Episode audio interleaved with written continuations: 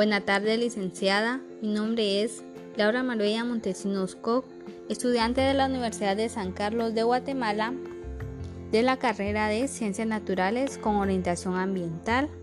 Y en este momento tengo el gusto de darle a conocer mi comentario acerca de la evaluación educativa.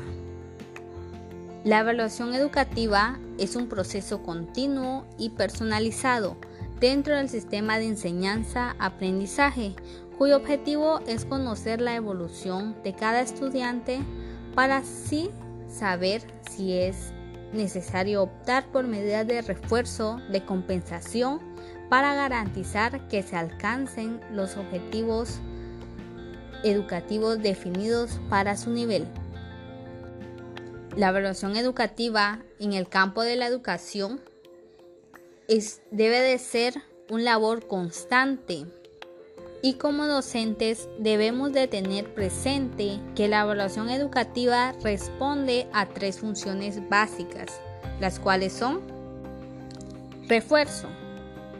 Esto convierte el proceso evaluativo en una actividad satisfactoria para el alumno así reconociendo su esfuerzo y rendimiento. La otra función básica es informar sobre el desempeño del alumno. Y esto consiste en conocer qué logros se están obteniendo a través de las actividades, con lo cual se puede alcanzar un aprendizaje significativo ya que esto permite elaborar estrategias que sean adecuadas para el alumno.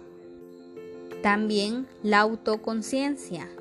Esto genera un grado de autoconciencia en el alumno acerca de cómo se aprende, de cómo se piensa y de cómo se actúa.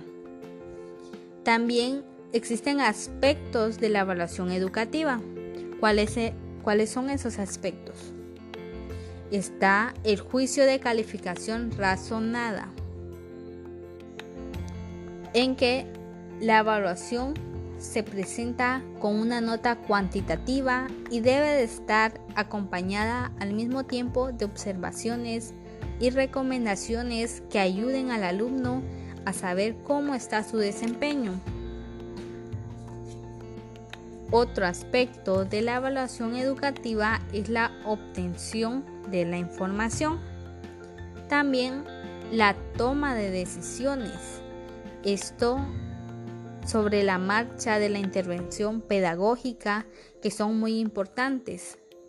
En otras palabras, el docente puede decidir por medio de la evaluación si un alumno puede o no ser promovido ya que esto le ayuda a saber qué, qué tanto conoce el alumno y qué tanto ha aprendido, o con cuáles estrategias educativas puede venir el, docente y apoyar así de la mejor manera el desempeño del estudiante. Muy bien, es importante porque la evaluación educativa ofrece información sobre el nivel de desarrollo de los aprendizajes del alumno y esto puede servir como herramienta para orientar y motivar al propio alumno. Así como también como docente, la evaluación educativa nos ayuda a detectar y clarificar problemas